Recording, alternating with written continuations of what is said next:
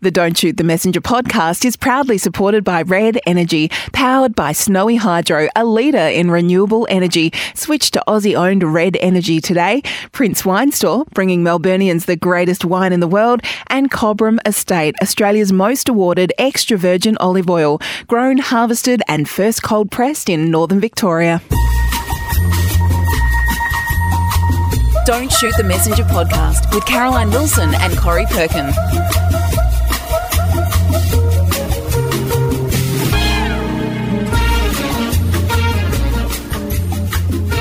And welcome everybody to episode 294 of Don't Shoot the Messenger. I am Caroline Wilson. I'm here with Corey Perkin for our penultimate performance of 2023. I only found out that the word penultimate meant second last about a year ago. So, well, yes. Yeah, well, it's. Uh, I, I often wonder about penult. Hi, Caro. Hello, everybody. And you have a fur ball in your throat. I know. Do you want to the, have a the minute the minute I sat down, I was absolutely fine. Corey, speaking of words, I'm- Speaking of penultimate, I am so happy to say that the word of 2023, which has horrified most people in Britain, I think it's the Oxford Dictionary or one of those dictionaries, is cozzie livs. Mm. A term I have used a lot this year. you're a trendsetter. I'm, I'm such a trendsetter, and people are horrified, but worse words have been the word of the year in the past. And isn't it amazing how often cozzie livs comes up with all of us now? Well, it does with you.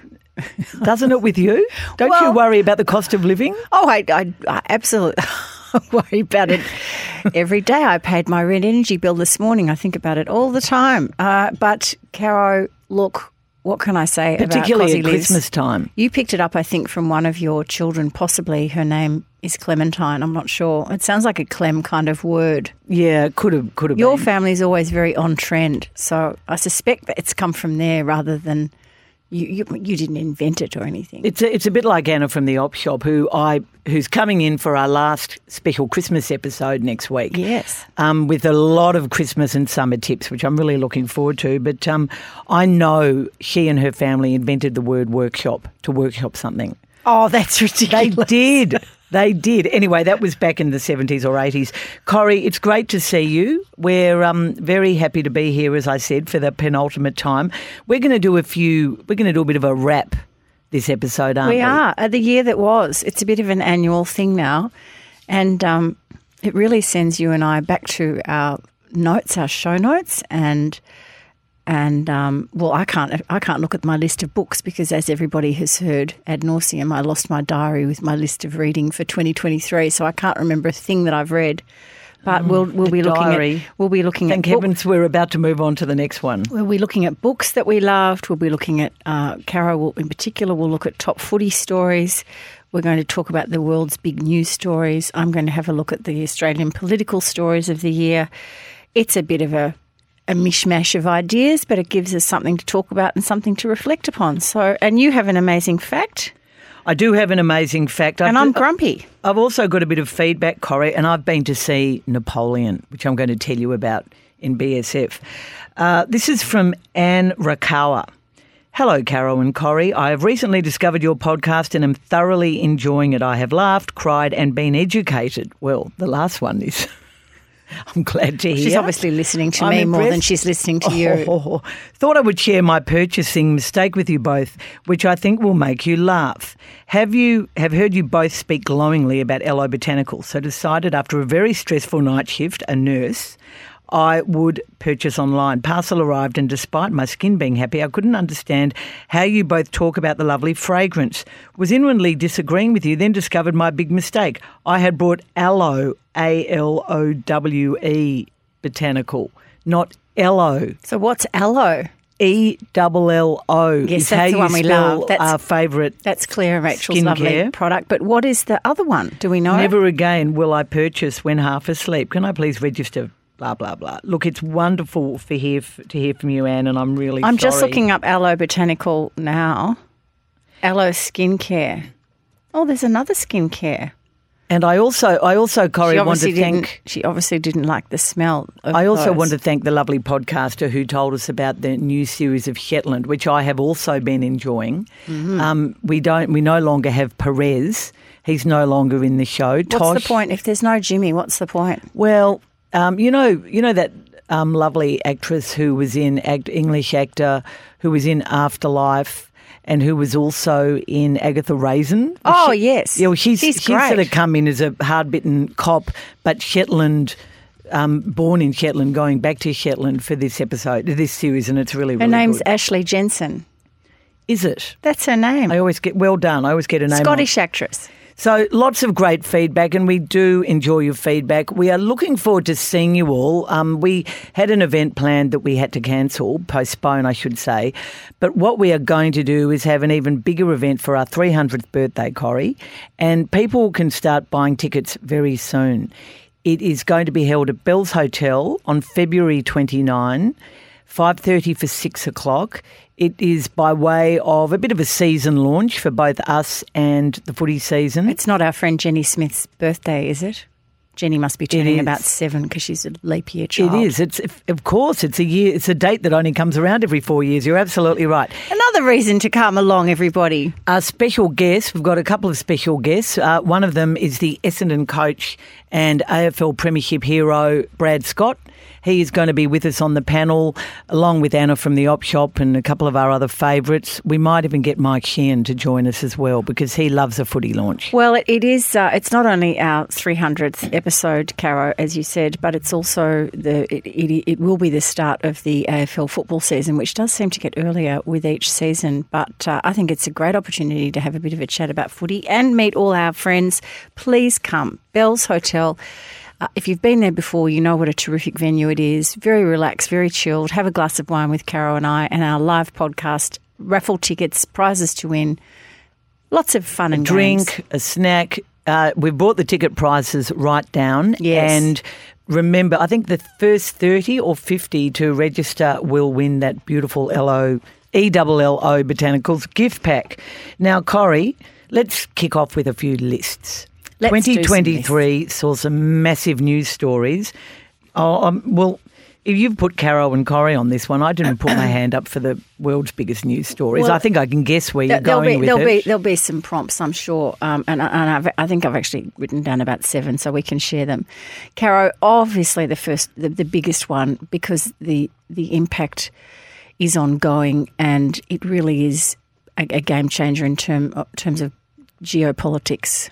Um, in 2023 2024 is the attack on Israel by Hamas on October 7, and then Israel's retaliation, its attacks on Gaza to flush out Hamas and the uh, terrible tragedy that is unfolding there as we speak.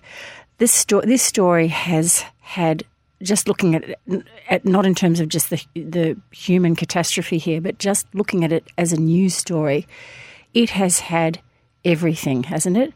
And it's been one of those periods in history where I think social media has done um, good and bad. The bad being that there's been a lot of misinformation and a lot of lies from both sides and people getting their facts wrong. But the upside is that we have been up close and personal to some of the most horrific tragedies that we will ever see uh, on both sides. And um, and I think that's just a, a real cause for reflection at this time. And we just hope and pray that things um, resolve pretty quickly. Absolutely. No, look, I, I think that'll that'll be a massive. It, look, let's face it. Um, the situation in the Middle East and Palestine, and this ongoing feud, and, and what's going on in Gaza is something that's been building up for a very, very long time. It's been around for a long time, and I agree it will continue. Who would have thought the um, Ukraine war would still be going? Who would have thought that? And and and, and bizarrely, kind of taken a back seat to what's been happening in the Middle East. The other one, and this is in no particular order, but it just occurred to me this morning, Caro. So to to um, put a time on this podcast, it is a Tuesday, and northern Queensland is preparing for a hurricane, uh, a cyclone. Sorry. Um, there is nothing unusual about northern Queensland preparing for uh, a cyclone, but there there is, has been so much discussion about this summer and floods. We've already seen Adelaide as awash this past weekend, um, extreme heat, bushfires we've already had. Uh, and of course, this this um, the the weather experts are now saying we're going to have increasing numbers of, of cyclones and bad weather up north. It is a reminder that we have uh, we have global warming, we have a climate change issue, and I think the the discussions about that, um, the the meeting, the me- recent meeting of of countries in Dubai. Um, it's just a reminder that, we're, that it is a big news story and it's ongoing. The other story I've put down is the coronation of King Charles III at the start, earlier this year. Um, you either watched or you didn't. Well, I mean, it wasn't like a surprise, was it? We knew it was going to happen. See, I would say. But there was something, I think there was something about the pageantry of it and the history of it, even down to the details of the different moments in the ceremony where particular things have to happen and they date back to the 10th and 11th century. The, these sorts of ties that bind and these traditions made it quite interesting for those of us who are not British and, dare I say, maybe amongst us some quote unquote royal watchers. And um, I, I, I, mean, oh, I watched it from woe to go. Did you? Well, we were together on the same oh, sofa. Oh, yeah, we were too. oh, we were. I forgot. I was. Isn't it funny? I was trying to think last night when I wrote that. Where was I? cooked you dinner. I made the chicken sandwiches. We, we, we had Georgie Button, the Lil aunts. and Mum. We had my whole Oh, family and you. Do you know I couldn't remember where I was? Well, Sorry. It's okay. It's okay. Well, the only thing I would say is in terms of what people. I'll put have- that down to a busy pre-Christmas In, week. in terms of clickbait, I think the royal story that is, continues to just fascinate people is the ongoing sort of unmaking of um, Prince Harry and his bride Meghan. I mean, I just think people can't, get enough of, and you know, you just know it just comes up on your feed day after day after day, and I just refuse to click on it now because I just know that you know they're tempting me with um, another non-story or story about Meghan and Harry and what's really going on there. But I think their lives in sort of exile really is quite fascinating, and I think that's what really interests people. I suppose the biggest local story, and in terms of one that sort of really people went whoa was um, the day Daniel Andrews announced he was stepping down. well, actually, I've, I have that in my list of political moments. But you're absolutely. Do you want, do you want to segue to those, and then we'll do football? Sure. Oh, I just, I just let me mention a couple of other big world stories. Is there anything more interesting in terms of the number of facts and figures you're receiving about Taylor Swift's world tour and Taylor Swift generally? Well, her relationship is the most in- interesting story at the moment, isn't it? Is he is he coming over for the tour? I doubt it. It'll I be a don't bit- know. Be a bit Who busy. knows? But it's just that I just find that incredible. But moving We'll have on to, to we'll have to get our, our current producer Joel to check that out because I understand Joel might be um, zipping over to the Super Bowl. Is that right? Yeah, Joel's nodding.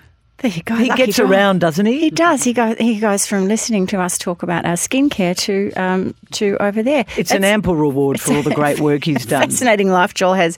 I didn't know where to put this one, Caro, uh, but for me it was world news anyway, and that was the success of the Matildas, the women's soccer team this year. So I was um, Well, that, well, that that changed. Um, that changed the way we watch sport, didn't it? It, it brought a new audience into Australian sport.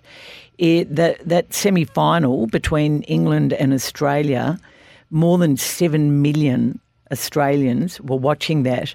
And when you say the AFL Grand Final rated really well this year, but that was under under four million. NRL Grand Final even less, also over three million, but under four million.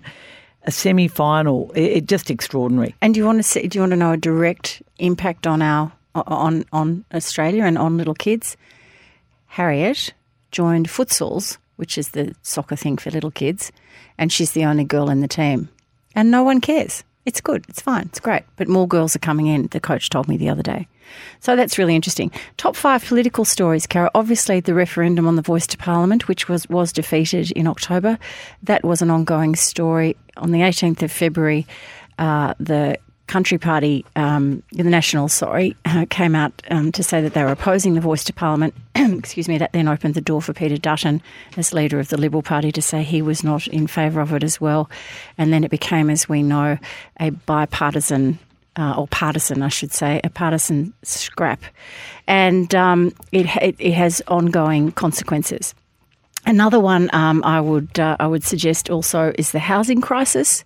Big story for uh, the Australia, not just the federal government, but governments around the country are having to face. Um, the recent High Court decision um, about the practice of detaining asylum seekers and refugees in Australia, uh, that it's illegal that meant that 80 people were released immediately into the community, including several sex offenders. And that has also had an impact and will continue to, I think, in the weeks over um, summer. Some of whom have been swiftly rearrested, I'm glad to see. That's good. Yeah, exactly right. And I think um, the retirement, as you said, of the of the two COVID premiers, Dan Andrews and Anastasia Palaszczuk. Which means they're all gone now. They've all the gone. COVID premiers. But you're right about Dan Andrews. That was huge. That was out of the blue. It was interesting to read comments by Jacinta Allan, the new premier, over the weekend saying she had absolutely no idea what was coming. No, I think they all sort of found out that morning, although I think they probably suspected it would happen by the end of the year. But yeah, the timing was big. Grand final week, I was at the Carbine Club lunch when Eddie McGuire leapt up on stage and announced it to the room, broke the news like the town crier that he is. He is a town crier. The last one I'll just add in there too, and again, this is ongoing. And in fact, I was caught up it, uh, in one of these protest marches the other day in the city. Um, the events in Middle East have prompted many in our community pro-Palestine, pro-Israeli um, protesters to come out, um, marches of solidarity, um, and it's all part of free speech and protest marches have always been accepted in this city as something that is entirely appropriate. What is concerning is the rise of anti Semitism, which um, many commentators in our community are saying is, uh, is um, has ramped up. So I think that's really concerning, and I don't, I don't like the tone of that one little bit. no, you really have to be careful what you say in any given situation. Well, you do, and I think also, yeah, and I, just think we just have to remember um, that that anti-Semitism is something in quite separate, actually, to what's happening in the Middle East. So we have to be very mindful. Um, Caro, on to the top footy stories. Well, I've done a top 10 because you know I love a top 10. So I'll, I'll, I'll whip through them fairly quickly. Number 10, I think you have to say, is the implosion of Melbourne champion Clayton Oliver and all his issues this year, culminating with some real issues involving some really concerning off field stuff at the end of the season, exacerbated by his teammate Joel Smith, who we found out at the end of the season tested positive to a banned substance in the last game of the year, last home and away game against Hawthorn, And of course, Melbourne's overall implosion, both in their AFL and AFLW team, going out in straight sets in both those final series. Number nine, the appointment of the 33 year old woman, Laura Kane, to the second most powerful position in footy. Now, I think that Andrew Dillon, the new CEO, was going for a couple of other people, but Laura ended up getting the job and has done a pretty good job, made a good fist of it so far, but you would not have picked that a few years ago. Brodie Grundy, the very highly publicised trade to the Melbourne Football Club and the disaster that it became. Of course, he's gone now within a year and playing for Sydney. The sacking of Stuart Dew, um, something that um, Stuart Dew himself said was a there was a witch hunt. It wasn't going to happen. The club denied it was going to happen. It happened a week later. So I thought that was pretty interesting. The Ben Keays non-goal for the mm. Adelaide Crows, yes. which um, should have been a goal. Um, the reverberations have continued. Adelaide Crows have got the most extraordinarily generous fixture next year, and don't think that their president John Olsen did not use and manoeuvre what happened to make sure Adelaide got a good deal. It, it, probably they might probably wouldn't have made the finals anyway, but it definitely put pay to their finals hope. So it was a disaster. Number five, the procrastination of Richard Goyder, the AFL chairman, in A, finding a replacement for Gillon McLachlan, B, accepting Gillon McLachlan was actually going to leave, and C, refilling his commission with any, someone, anyone who'd actually played an AFL game. He's finally done that. He finally appointed Andrew Dillon. It took about 18 months. I mean, the, the way it took so long for Richard Goyder to change, reshape his commission, took him three years. It was just a re- it was a real pity. It hurt the game in many, many ways. So, I mean, we saw things like, you know, I've talked about the Ben Keays non goal, the lights going out at the Gabba. Those things aren't because there's no good footy people on the commission, but it just highlights the fact that the AFL had some real on field issues. And it also felt, Caro, too, the length of time it took to to fill the, the role. With, do you think that was extraordinarily long Oh, well, and rather they- difficult they- for some of the people who'd put their hand up for the job. Yeah, and well, Richard Goyder joked um, in South Australia that maybe Pe- Peter Malinauskas would make a great AFL CEO, and it was pretty insulting given that the four aspirants were sitting in the room when he said it and had put their lives on hold to go for the job. Look, um, I think Gillon McLachlan announced he was resigning and then regretted it, and then to quote Richard Goyder, the Hawthorn stuff happened, and that was an excuse to keep Gillon going. And the clubs did want him to keep going to try and resolve that. It was never going to be resolved. As it turned out, even Gillon couldn't fix that really, um, didn't really put a full stop on it. So, no, that wasn't good. Anyway, number four was Gather Round. We knew it was coming last year, but no one could have imagined what a wild success it was going to be. You had a blast. You had your party shoes on for the whole weekend. I booked my you? tickets next year, and Brendan, and the hotel. We're there. No, not a, look. It was, and then on the last day of Gather Round, Gillon McLachlan, in one of his last acts, signed a deal with the Premier for another three years. So it's around till 2026. It's going to be huge. Number three, the implosion. I guess, along um, with many other things, of Alastair Clarkson, four-time premiership coach went to North Melbourne, had to stand out of the game after the allegations from the First Nation families at Hawthorn, started coaching, had that sort of terrible sort of altercation, really verbal altercation with a female journalist, kept coaching for a few weeks, then completely fell apart emotionally, couldn't cope, had almost two months away from the game, some, something you would not have imagined a coach of that, someone as tough as Alastair Clarkson to just find it. I mean, it was in a way a great admission that he could say that he was really hurting, but it was a massive, massive story and everything accompanied with it the fallout with Hawthorn, the enmity with, you know, Jeff Kennett, everyone at the club at the time when he left, obviously his bad relationship with Sam Mitchell. Number two, um, the stunning resignation after losing by less than a goal in the Dreamtime game by Richmond coach Damien Hardwick, who was burnt out and time to go. A few months later, found the hunger again. wasn't even a few months, was it? It was about two or three. Oh, it was about three months. Yep. No, he look. He was always going to the Gold Coast. I thought, as we, as, as I think I said. But anyway, that was a big story. When Tom Morris broke that story on SEN on that Monday night, we were just everyone went, "She did not see that coming." And number one, Collingwood, the momentum built really from last year. To for Craig McRae, you know that whole day to win to win uh, the grand final after winning three finals by 12 points, total of 12 points. You know, the father son stories, both Nick and Josh Daicos. Unbelievable. Peter Daicos to have one such amazing, but two brilliant sons, the other one winning the BNF this year. The performance of Darcy Moore, another great father son, the speech he made on Anzac Day, followed up by the speech on grand final day.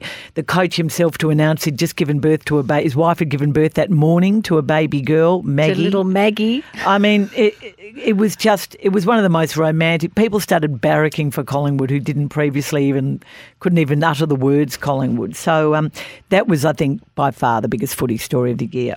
There I, you are. I agree. I think uh, absolutely, and I like I like your order. I'm not sure I'd put Damien Hardwick second, but look, you're a Tiger. Well, I think the, the so impact, let you have that. the impact on the day it happened. Oh, no, I understand that. I, it- I, I would have put the Melbourne. I would have put the Melbourne Football Club issue because there have been a lot of issues this year. This year, I would have put that whole thing. And when you said basket, bit of a basket case, is that what you said? I think that was your. No, no, I, no, no, that, no. I didn't say that. I, I think that you know. I mean, there were some big stories that I've left out. The, the Brayden Maynard clash on um, Angus Brayshaw and the Aliir Aliir concussion too. They were just absolutely extraordinary. Joel's holding up Tasmania, but that sort of really happened last year. They announced this year that they were going to go ahead with the stadium and it was all going to happen and the license was granted. You're right, Joel. But I think in terms of a big issue, I think that um, I thought I thought my ten were better. I, I think it's bigger. nice having Joel's. I, I do agree that Ta- Tassie was because it, then there was all the political fracas and fallout about the ground Oh. and the funding, and it was a good story. Oh, it's huge. And, and Tassie's in, in my apologies. Aliir Aliir, as I said, um, the West Coast implosion and that upset um, against Joel's team, the Western Bulldogs, putting them out of the final and the Bulldogs issues. I mean, there are a lot of stories around, but um, Carlton's resurgence, Tasmania. But anyway, it's a subjective was, game, it isn't was it? Was a great season, and I loved seeing Collingwood uh, it, wa- it, as you said, it was just a, it was just a fairy tale. And Corey, the reason I don't mention um, the death of Ron Barassi is because he is in our next list, I suppose our list of famous valets. Let's And move to that, Caro. So I think Ron Barassi is probably the biggest name in football, don't you? Mm. And we've known for some time that he hasn't been well, but to think he's actually no longer with us is, yeah, it's very, very sad. It is. It really is sad. And um, I, uh, I you, like you, we've grown up completely grown up with Ron Barassi as a as a playing coach, a captain coach, and then as a coach, and then as a as an icon and ambassador for the game. And um, Well, the 1970 grand final changed football forever. Then he went to North Melbourne and coached them to their first ever AFL, VFL premiership. But also remember when he was in Sydney, uh, Yep. he was he was doing such a great job cementing the reputation of the game generally, not just the club, but the game up there. No, I felt very sad, and I also felt very sad when Barry Humphries died. Caro, it seems like only a year ago was probably ten because I was still working at the Australian, but I did an interview with Barry. He was selling some artwork. He's a painter. He was a painter, and Barry had done a little exhibition of his work, and um, we had a lovely time. And it was a it was a cute little picture story. It wasn't anything involved, but we had a couple of hours together, and they will remain forever uh, in my fond memories. And he used to come into the bookshop too. And uh, Galarrwuy Yunupingu died, which was um, incredibly sad, an enormous advocate for his First Nations people. And uh, maybe a little more controversial was the death of George Pell in January. Yes, and um, well, definitely controversial. If, if you're mentioning the arts world, um, I have to throw in Tina Turner. I mean, that was just. Uh, I, I had no idea she was unwell. She died in Switzerland, and looking back over her extraordinary career, what an you know, and we talked about you know she was one of several famous women who emerged from the shadow of an abusive partner. And what she became, and what she did, what she did for the NRL in Australia was just one very small part of her story. But musicals will continue. And, and wasn't it interesting when we were talking about that after her death, the week of her death, the impact that it had if you kept watching social media that week and the next couple of weeks, how many young women in particular were so deeply affected. It was really incredible. Um, Simon Crean, when Simon Crean died suddenly uh, this year, I felt um, I felt a real loss, a loss of somebody who had gone far too quickly and too suddenly. But also, um, Simon Crean was such a, a, a good, honourable politician. I Yeah, think he was. Who perhaps because because events didn't work his way, and maybe because he wasn't a, a background brawler like some of them are in the Labor Party, but he he um, never quite achieved the you know the high office that he, perhaps he should have. And the other one that recently really affected me, mainly because I've just been listening to so many. Um, podcasts and, and news stories related to his history is Henry Kissinger. And you, well, you've been to see the Golda Meir movie too. Yes, yeah. So that was that was quite interesting. But showbiz, I mean, Renée Geyer, Matthew Perry from Friends, Shane MacGowan from the Pogues, one of my Yeah. absolute favourites. Brian Walsh, the the well-known TV uh, from executive, Foxtel, yeah. Cal, Cal Wilson, tragically brilliant comedian, love Cal Wilson, died of cancer, and I didn't realise this, Caro, until I was looking this up.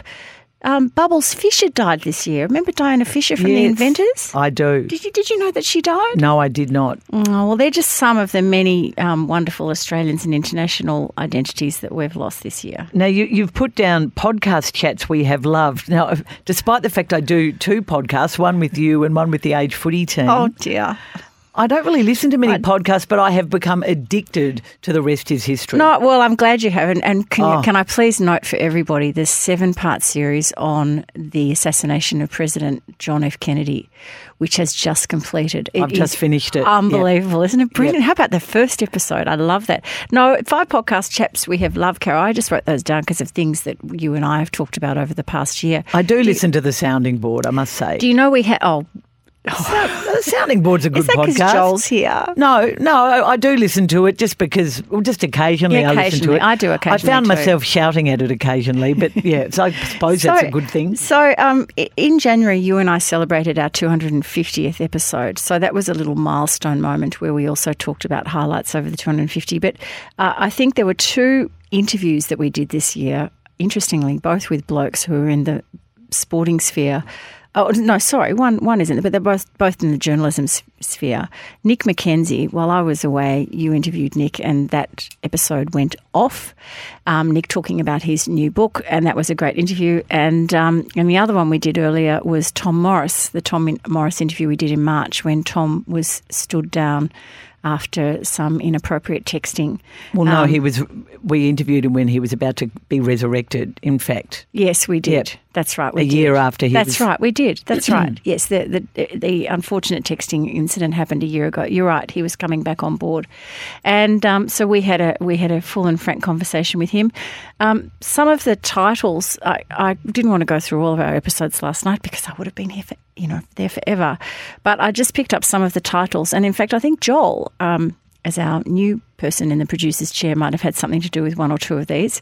Um, do you remember the episode titled "You Left Me in the Gelato Queue"? yeah, that's that. We're referring to Florence, I think, weren't we? Mm. That's right. Did you enjoy that one? We we went and, and we all had to go off and see new shops and new galleries, and you were left in the gelato queue, and we said farewell. And I had a plane to catch, but not before I finally got to taste the gelati that we'd been told was the best in the world. Um, another one was "How grey are you?" Goodness knows, talking about hair dye. Um, another one, of course, he knows who Topsy is. And I couldn't work out what that was about, and it was um, it was in relation to it was we were talking about culturally inappropriate books that we had grown up with, and um, the Topsy reference came up because I had asked Barry Jones where did the saying come from, Where did the saying come from? Yeah, so so the saying to grow like Topsy, uh, which I use quite a lot because my mum used to use it, and I rang up Barry Jones and I got a full dissertation on where Topsy came from. So that was in that particular episode.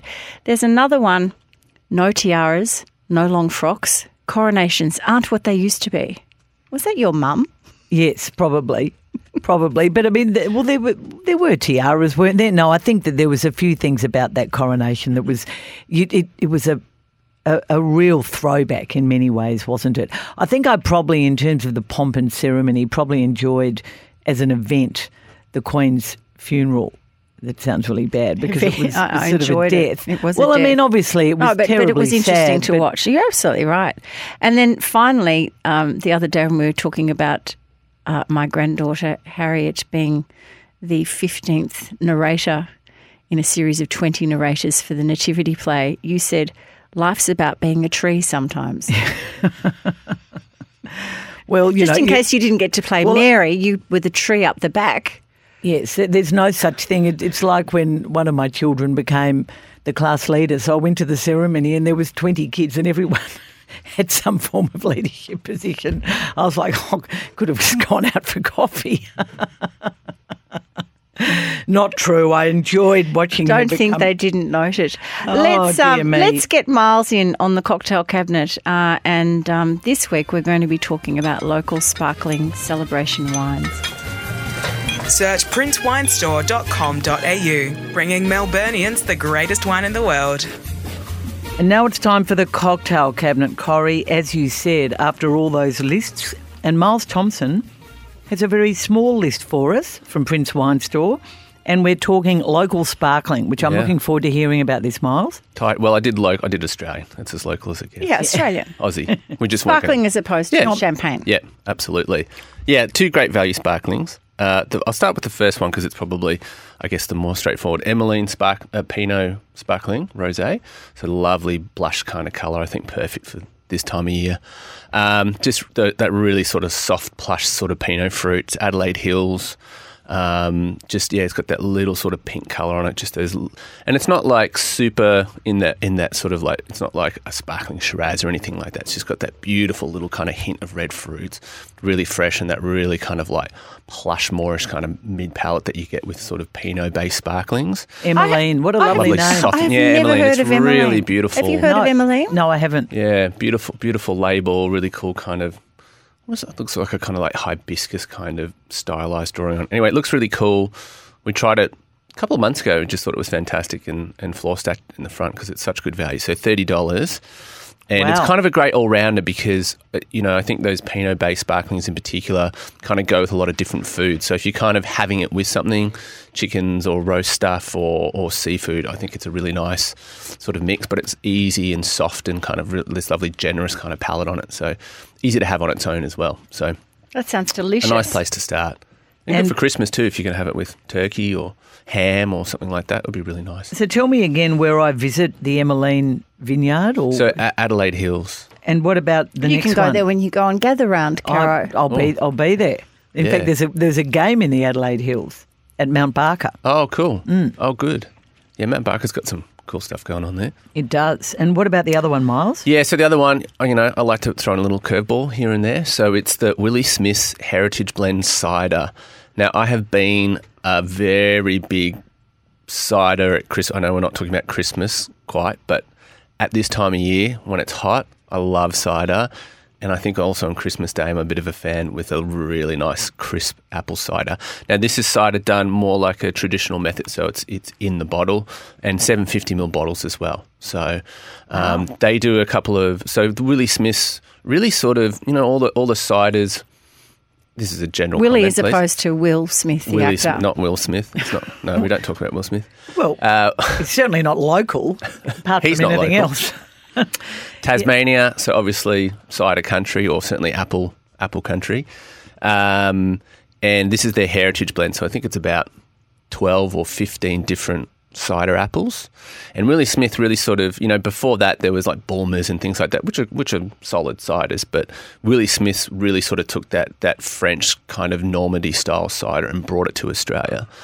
And they really are one of the best and still are. And they do a selection of about four or five different blends. So a heritage blend, French blend. I think they do one called Kingston Black, which is really fantastic. And I think there's something else in there as well. But I always like the heritage blend. It's just like all that, all those different apples. It gives you all the different textures and flavors and quite crunchy dry cider as well. So a dry sort of style. It's not, not super, super sweet. So but it- these are fantastic. So can you drink it like a champagne, as you know, Joanna Lumley sort of implied on?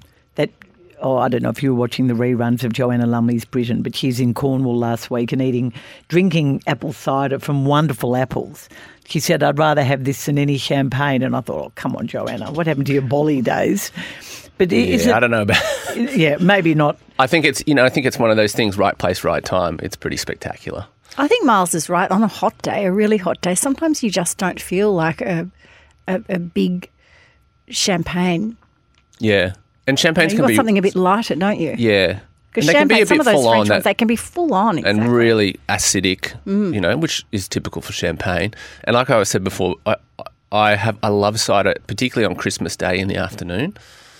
You know, it's such a nice little when pick me up. It's Cara's bubbly. having her it's a- nana nap she revealed last week. well, there you Oh, go. After you, after you get up from your nap, Well, have a I'm- li- little little glass of you know. It's a little bit sweet. It's a you a little bit bit, a- bubbly. It gives you a nice little vibe. bit like a cleansing ale, Yeah, but and it's not too serious. Like you said, it's champagne. It's not too serious. Hmm. You know, it's not like you've got to be like, oh, it's champagne, and we've got to. It's just like, no, just knock it back and enjoy it. so Well, I'm, and- I'm and a huge, huge fan. and it's a good price too, thirty dollars. thirty bucks as well. Yeah, they're great. Well, that's wonderful, Miles. Thank you for those two sparkling recommendations. We look forward to seeing you for our Christmas special. I'm sure you got a couple of great recommendations there too. Absolutely. And so we've got Willie Smith's Heritage Blend. That's the cider, 2023, $30. You will get a 10% discount. And Emmalene's Pinot Noir Sparkling Rosé 2022, also $30. Mm. Powered by Snowy Hydro, a leader in renewable energy. Switch to Aussie owned Red Energy today. BSF. Book Screen Food. Corey, it is time, thanks to Red Energy, for 100% Australian electricity and gas for BSF. And you have the five best books you've read this year. Ah, exactly, Caro. I was going to talk about the novel I've just finished, but I'm going to save that because we're on a list mission today. So I thought the five best books I've read this year.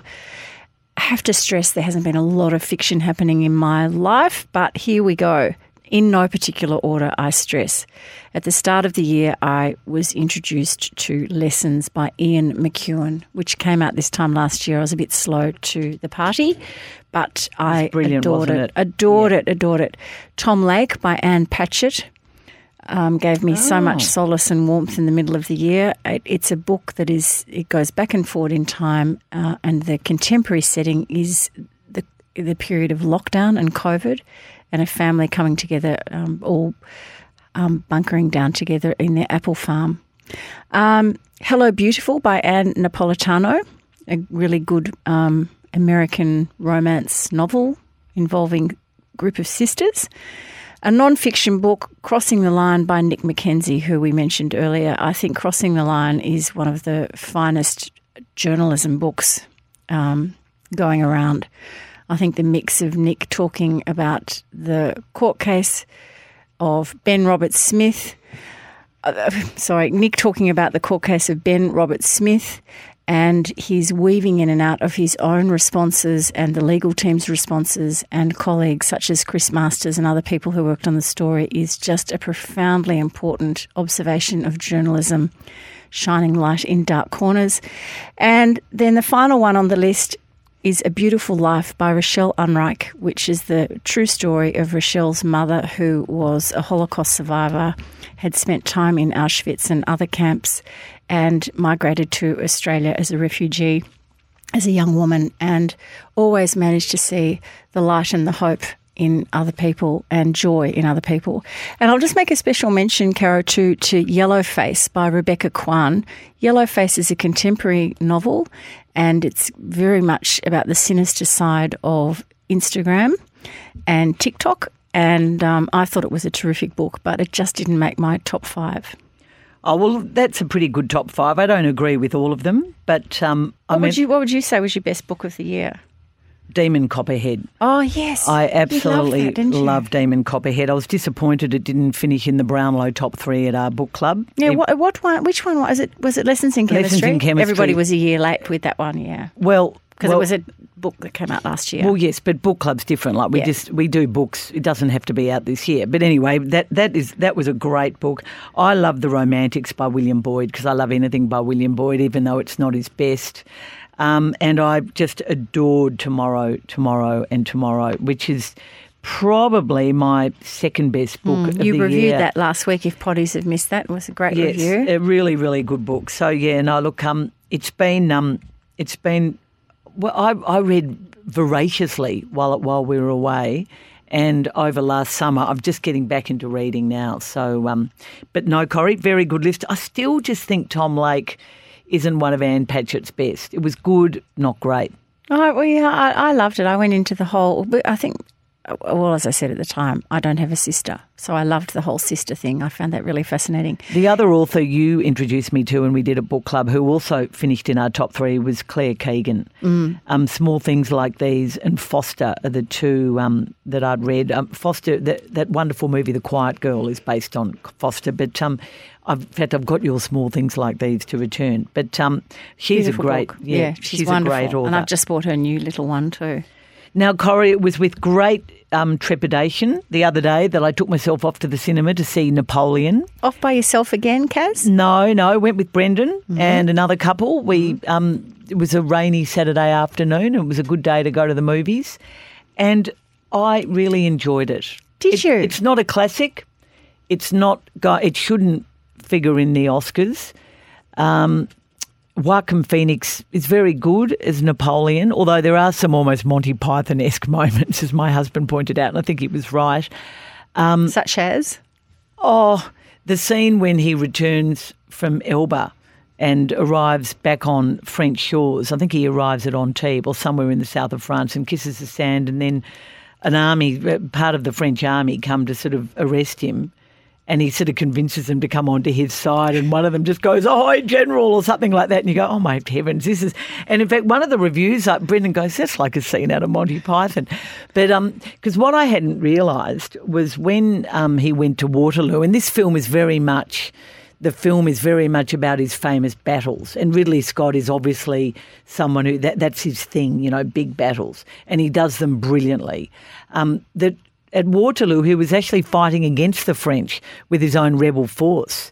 Um, I think Louis XVIII had joined the, you know, with the other French army, had joined with the British and all these other European, I think the Russians were in there too. There was a lot of them against him. So he really had no hope It was folly. It was absolute folly.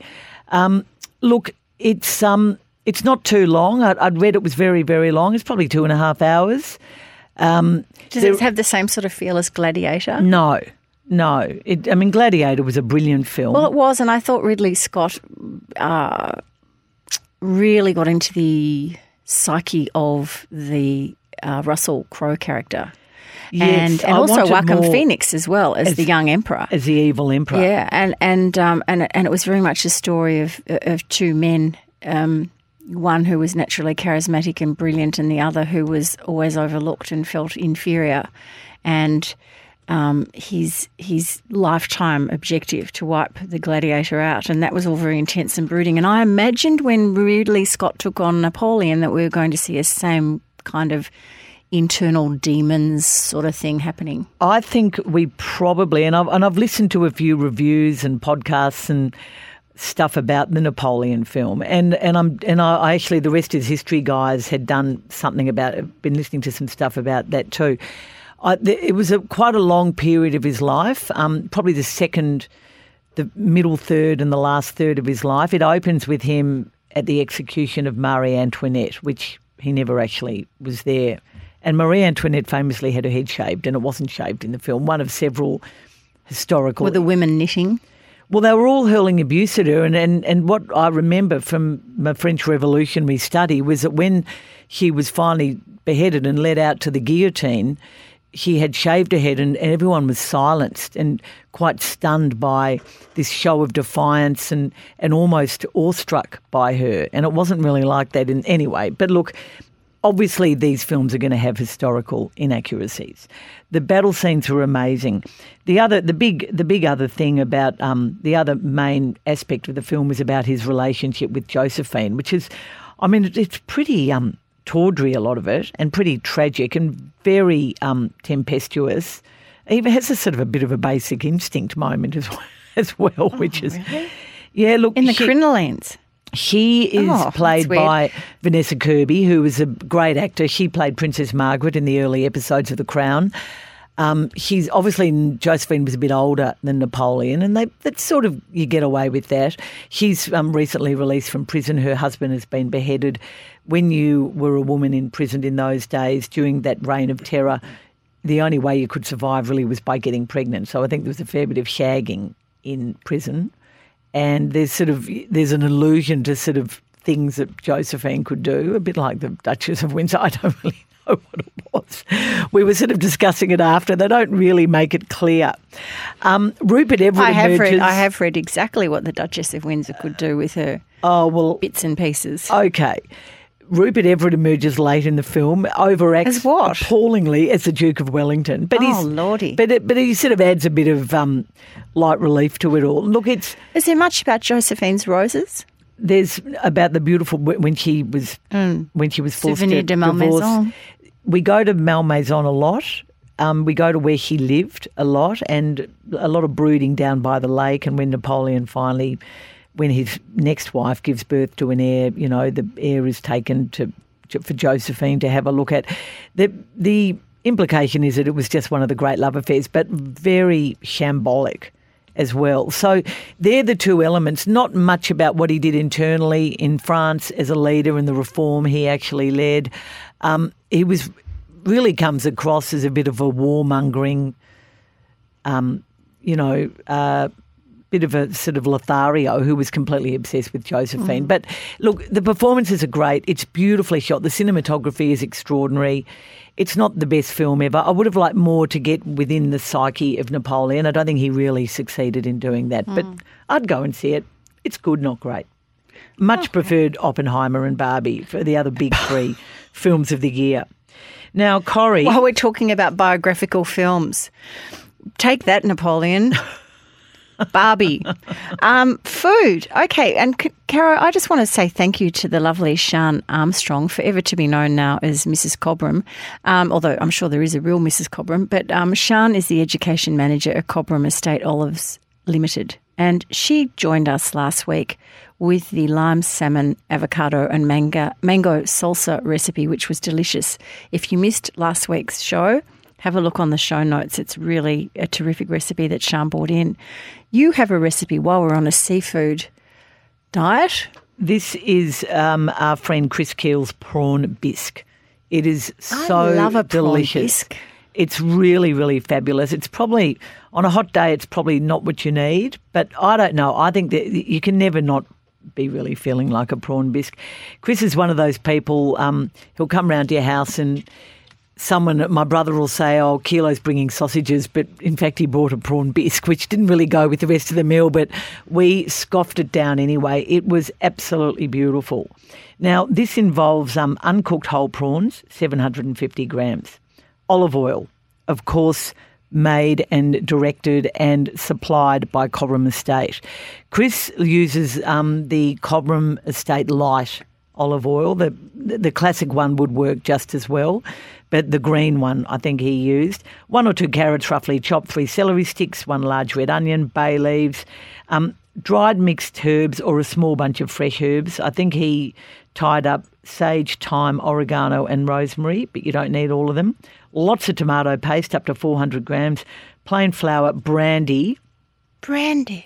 so what he actually does, he peels and cleans the prawns. So this might sound like a lot of work, but it is. You end up with the most fabulous fish stock.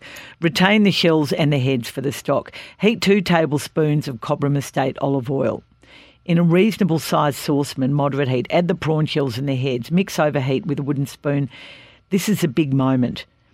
You don't make sure they don't burn. Just stir to cook them until they turn that lovely orangey colour that prawn shells do, and that is when you liberally splash in the brandy to flambe the shells. You light oh, it okay. up. You light it up Whoosh, up it goes. along with your hair. The recipe is going to be in the show There was a notes. song called Brandy. Was that Barry Manilow? Yeah. It's going round in my head now. Well, I think he, I think originally it was Old Brandy, but Barry Manilow changed it to Mandy. it was Brandy initially, but I sent you away. Boy, I need you today. Anyway, look, it's sort of compl- the, the whole point is you're making this beautiful stock. You've stu- you, once you've flambéed it, you're keeping Drinking in- the brandy on the side. Well, Mandy. you are. No, you're not actually drinking the brandy. His wife's name is. Mandy. That's right. That's right. Um, but once you've flambéed it, you return to the moderate heat. Moderate heat. Then you stir in all the chopped veggies, and then you remove it all from the heat. Then you stir in tomato paste. You cover the vegetables in the shells. Then there's pepper, salt, chili flakes. Then you throw in some flour. And then it's a dry, claggy sort of appearance. Then you return to the low, moderate heat and you add about a cup of white wine and the fish stock, which you've, the fish stock is separate. Oh, you can either make that or just buy it. But the white wine is probably what you're going to be slugging on or sipping on as you're cooking. as well as the brandy. By this stage, You're, you're adding parsley, cubes, parsley stalks, mixed herbs, vegetable or fish stock cube as well, just to make it even richer. It's a very rich, beautiful. and then the colour would be that lovely orangey. Yes, almost it is. like a pale it is. red, And yeah, you leave it to reduce over lowish heat. Um, after about 20 minutes, the mixture, um, it, it looks uninviting at this point. Chris is saying it's a real leap of faith. You add more wine, stock, salt, pepper, water, tomato paste if you think you need it. And then after an hour, you remove it from the heat and you add another tablespoon of Cobram olive oil and butter to another large saucepan. That is when um, you're cooking up the prawns that you will throw into the bisque, which you will later strain. Now, this is going to be on the show notes. It might take a while, but it was one of the more beautiful meals I have ever eaten. And crusty bread. Did he bring crusty, Crusty bread, bread. as well? I love it when somebody says, "I'll bring this. I'll bring the.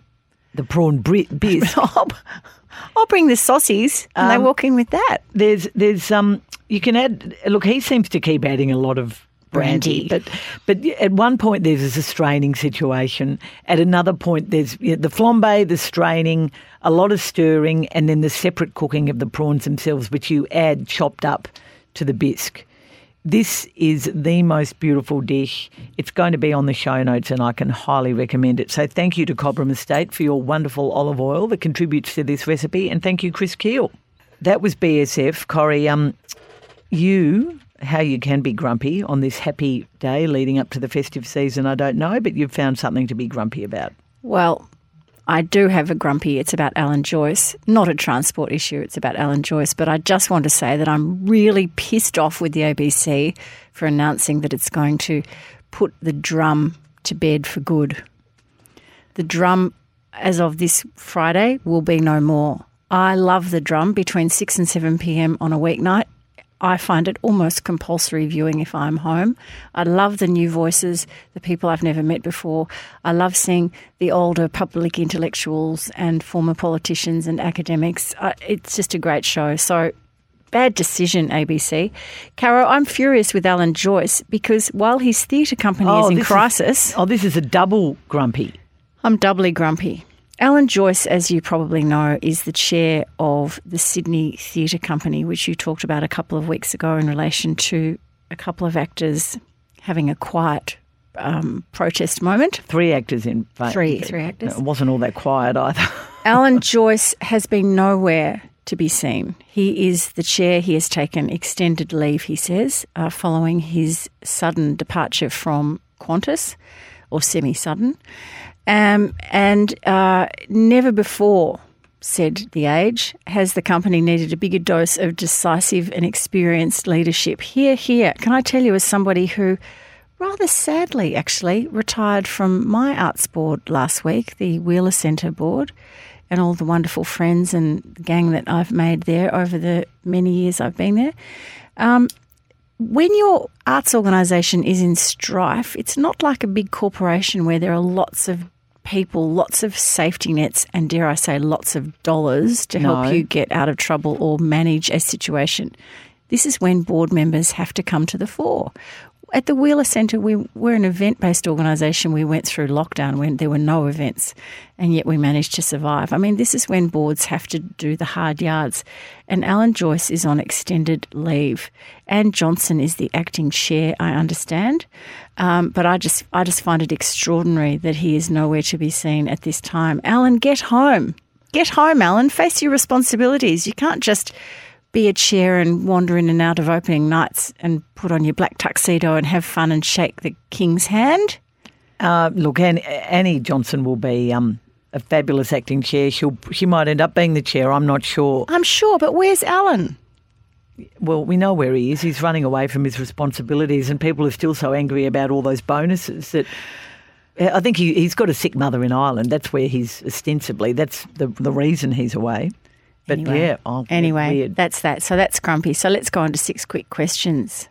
And do you want to kick it off? Corrie, For Red Energy, I should say. which new habit did you adopt in 2023 and you remain surprised and gee, listen to you tickets on yourself which new habit did you adopt in 2023 and you remain surprised and impressed by your own dedication Listen, Toots, if you want to do the show notes at 11 o'clock at night, be my guest. Although, thanks for the coffee. Um, which new habit? Wordle. Now, I know it's been going for a while, everybody. Don't jump down my throat and everything. But one of my quiet um, New Year's resolutions this year was to take on board what my darling mother said when she was about my age. You have to do the crosswords in order for your brain to keep working. Crosswords or bridge, Corey. And in my case, I took up um, code words, as you know, with a vengeance. But I think there is something to be said in that advice. I don't play bridge, so I can't comment on that. Um, and one could argue today I've made a few slips and memory's gone that maybe it's not working. But there is something. oh i got it in three t- i got it in There's- three today four days in a row i've got it in three I've had two days in a row where I've got it in two. Anyway, I mean, good. I, look, I'm not into the competitions. I know there are people who have WhatsApp groups and they compete and all that. I'm not really interested in that. I do like it when I've had a stretch of, of wins, but then you'll get a day where you forget. So I don't get too I hate about that. that. I was up to, I, w- I got up to 121 and then I lost a day in travel or something. And um, yeah, My overseas experience. I'm back to 35 now. What are you on? Uh, oh no, I'm only sort of six or seven because I'll just I'll have a date where the time goes because I do it at night time, you see, and I do it. Oh, I do it the first thing when I Yeah, wake and I up. should I should change the time zone because of course it clicks over and then you lose. You suddenly realise you've lost the day. The other thing that concerns me slightly about Wordle is I go through my New York Times WhatsApp and of course the world news pops up first on your feed and it does feel incredibly superficial when you see scenes of. Um, Gaza, and then you click on to the games section and you play your Wordle. There's something not quite right with that. But anyway, that's my only way that, that I get No, into it's it. It's like Ian McEwan in that book Saturday. You know, he sort of makes you realise that it's a, you can only cope with the So world much. around you. There's certain small parameters that you, you have to surround yourself in because if you thought too big and worried too much, you would you just would not be happy ever. Well, it's it, there's something in that, and I mean, Lord knows there's enough CNN action happening in our place all the time, really. So, but anyway, there's no excuse. But look, I'm just addicted to Wordle. Um, Caro, what story most horrified you? Is it this week or last week or? Oh no, just just this week. And um, this might sound again pretty trivial in light of um, what's happening at Gaza, but the Kate McClymont revelations about Alan Jones, which you know I, I know Alan Jones is denying and um, threatening legal action, and I don't I don't pretend to know what's happened. I do know that Kate McClymont and Nine Media, Sydney Morning Herald, and The Age would not have published these stories without a thorough investigation because they are so careful, even more careful these days than ever before. Um, there was one story in particular involving um, a boy under the age of 18. Again, I'm not making any judgment about, but, but it seems to have been fairly well researched. Um, a family that Alan Jones was helping, and what happened to this boy. Just to think that there were, I think there were six men who've come forward with allegations against Alan Jones, who was such a massive public figure. And I've been a massive critic of some of his treatment of Julia Gillard, his treatment of Adam Goodes, just to name two, were just so disgusting. Uh, I cannot understand why he remained such a revered figure, particularly in New South Wales, for as long as he did. And if these stories are true, to think that um, people must have known about them and not done anything, it just, um, and, you know, I'm, I'm not saying there was some. Um, I'm not saying there was anything relating to what we're seeing on an international scale, like murder and things like that, but just insidious stories about an abuse of power that was pretty horrifying. Corrie, what made you feel old yesterday? My brother Steve turned 70. Now, wow. Can I just say, he's a lot older than me. He's actually eight years older than me. Happy birthday, Steve. But um, it did remind me of that time, you'll remember this, when um, there was a, I was um, single at the time, and there was an older age colleague, um, a bit of a well known roue around the office at the age, who said, Oh, let's go and have lunch. So I didn't really think there was anything sinister in it. I was starving, and we were both walking up to the up the street together. Anyway, he ordered a glass of wine, which I thought, mm, you know, that sort of lunch. And um, so as he sort of lowered his voice and take, took a sip of his wine and did the Cary Grant impersonation, he said, So tell me, how many years older are you than Steve? Bad move. Bad. Not, not his best opening line. anyway, happy birthday to Steve. Um, Caro, which interview most irritated you this week? Well, it was actually last week, but it's been irritated. I'm still irritated by it. nothing I can stand more, nothing I can stand less than when people are interviewed who don't call the interviewer by their name. Now, it is not that hard. And last week, um, what do you mean? Oh, hello, Lee. Yeah, well, Laura, I mean, a, a, classic example nice of this. You. Footballers do it all the time. They they come on radio shows, and it's so easy to say, "Hi, Caro," but "Hi, guys," "Hi," "Thank you." Say to the producer before you come on air, "What is your name?" So my case in point was um, actually last week a wonderful South African golfer by the name of Ashleigh Buhai won the Australian Open for the second year in a row. It was a, it came down to the wire against Minjee Lee. She did really well, and you know Monday, last Monday was her time to shine. Mm. I heard her on three different radio stations on Monday. Not once did she call anyone by their name. And I just thought, well, you are a silly woman. And I think this about men all the time. In fact, Collingwood's captain, Scott Pendlebury, or ex captain, one of my favourite players former of all captain. time. Yeah, former captain. He never calls anyone, but maybe he started in the last year, but he's been bad at it. That's just one example. I don't well, want to single out a woman. But Ashleigh, why didn't you call any of the people who interviewed you from, I think there was Sam Edmund or Julian De Stoop and Sam McClure and someone else on um, an FM station? No. I want, uh, by the end of the third, and, and you know, she sort of warmed up in all of the interviews. Clearly, media is not her thing, but why wouldn't you use that time to endear yourself to the media? Oh, Caro, and one thing also that sticks in my craw in relation to this is when you don't introduce yourself in a public forum. So, for, this is an example, and I did a bit of um, a bit of coaching with a golf club a few years ago, which was about to have a big international um, com- competition at the golf club. And I said, every time one of you gets up and addresses anybody, whether it's the volunteers or the dinner that the night before or whatever it is, say, Hi, my name is Caroline Wilson. I am president of the club. Or, Hi, I'm Corrie Perkin. I am captain of the club. And even last week at, at another golf club event, somebody stood up and said, Hi, everybody, good to have you here. And this is that, and this is that. And we, you know, did this and did that. And uh, I, I said, Who is it? Who is that person? Who is that person? You know, never assume that everybody knows who you are. Good tip. Yes. Um, now, Corrie, what made you feel young yesterday? You felt young and old all in one day. Going for my first swim of the season. Really? Yes. Well, I think if you live in, uh, if you live around Port Phillip Bay, it's always a big event because you think it's going to be terrifying. It's taken until now. Yeah, I haven't been for a swim. I haven't in the wa- in the in the in the bay. No. Really? So I so the ba- first bay swim. So apart from nearly knocking myself out with the car door on my head. Um, can you see my bruise? Is it coming up? yeah, no, it is. You've got a little mark um. Been, sorry, sorry to hear about bashing that. me up again. Um, but I was so excited, and I when I raced down the path, and I thought, God, I just I, this never disappears. Even when I was a kid growing up in Hampton, we used to as soon as the summer holidays started, we used to race down to the beach, and so excited, and I still have that excitement. So that's where I thought we'd I just end that thought today. And you end it. Why don't you tell us about your amazing fact? Well, you know what they say, you never regret a swim. It was very cold. Yeah, oh no, I, I, swam a bit in November, particularly. And I saw you in. The, I saw you in the big bath. Yeah, I think my first one might have been October. People who swim in July, August, I'm very impressed. I took Panda in with me. She was straight out. She was like, "They're I'm not staying here. Hopefully, it's a bit warmer by now. It's like it's sort of Sydney Actually, weather I shouldn't at the say moment. I have panda on the beach. So I'll probably get a big fine. Speaking of weather, Corrie, my amazing fact is about part of Australia I had never been to up until last week, and that is the Monaro, or I think they pronounce it the Monaro region of southern New South Wales. Remember all those all those elections with yeah, your well, friend Anthony? Yes, well, I've, Eden I've, Monaro. I've, I've, heard about it on you know. I've, uh, in fact, everywhere when you go to Canberra, Sorry, you go to Anthony. When you're in Canberra, you see all these. Uh, names of places, you go, oh, I know that place because of watching election coverage.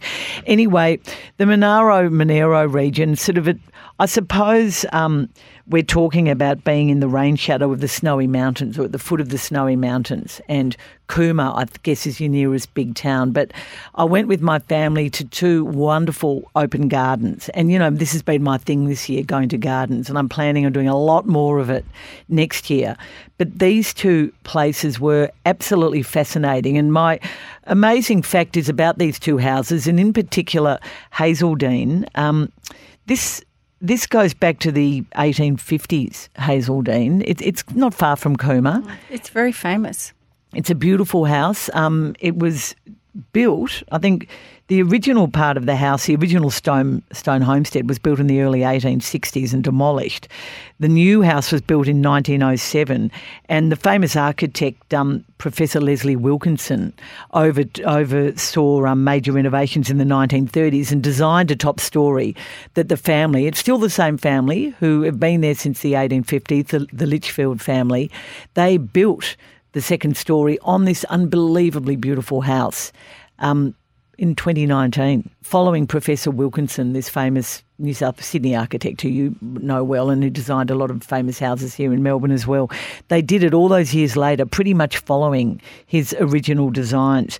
The elevation of um, this land is about 900 metres, rainfall about 500 millimetres or 20 inches. So they're in the rain shadow of the snowy mountains.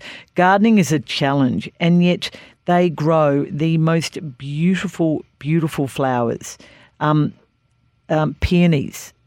Libby Litchfield, Elizabeth Litchfield, the current um, wife of the um, Jim Litchfield, who is the current owner. Lib and Jimmy run it, or their, their daughter, in fact, is now the farm manager, grows these beautiful peonies. But the house itself and the land itself, Corrie, is you're driving around this region of Australia, there's no trees. It's just a plain. And once in a while, you hit this little oasis of poplars.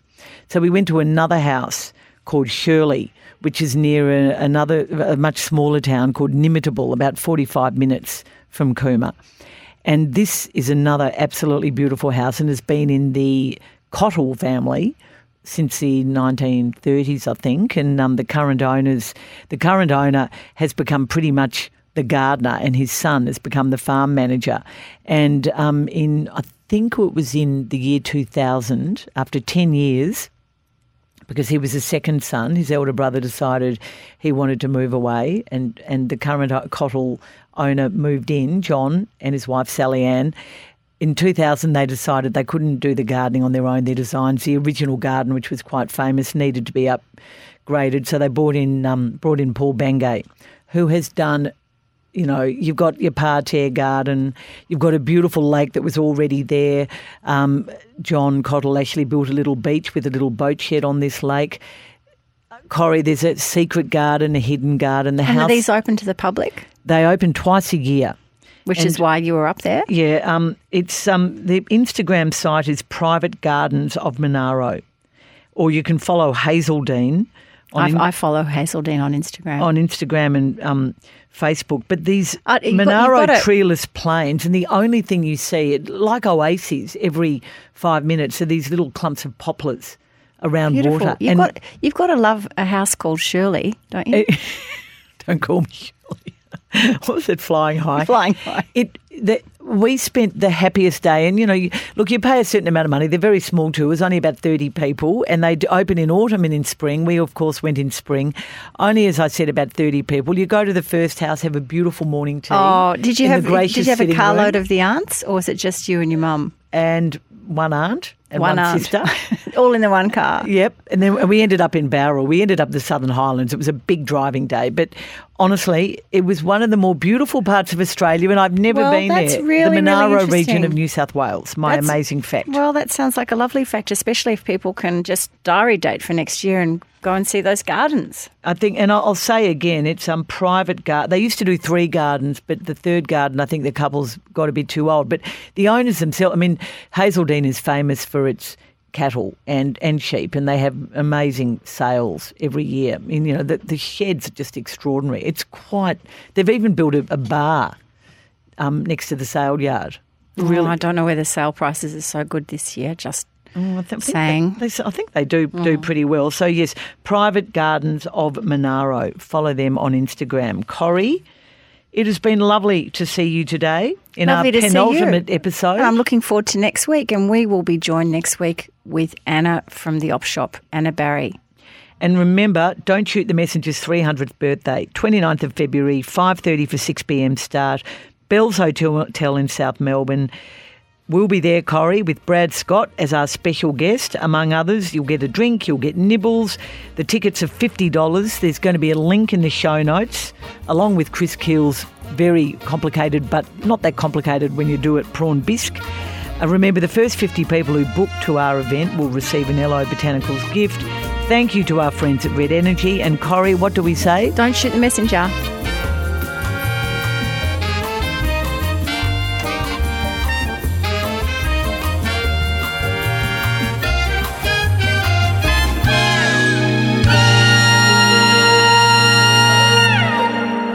Thanks for listening to this episode of Don't Shoot the Messenger with Caroline Wilson and Corrie Perkin. We love hearing from you, so join us on Facebook or Instagram at Don't Shoot Pod or email us via feedback at don'tshootpod.com.au. And if you'd like to support the show, the best way to do it is to tell a friend to listen. Your word of mouth recommendations are just so greatly appreciated.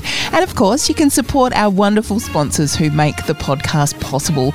Red Energy, awarded CanStar's most trusted energy providers three times. Maybe it's time you switch to Red. Cobram Estate, Australia's most awarded extra virgin olive oil, grown, harvested, and first cold pressed in northern Victoria. And Prince Wine Store, Bank Street, South Melbourne, and delivering Australia wide. Visit princewinestore.com.au.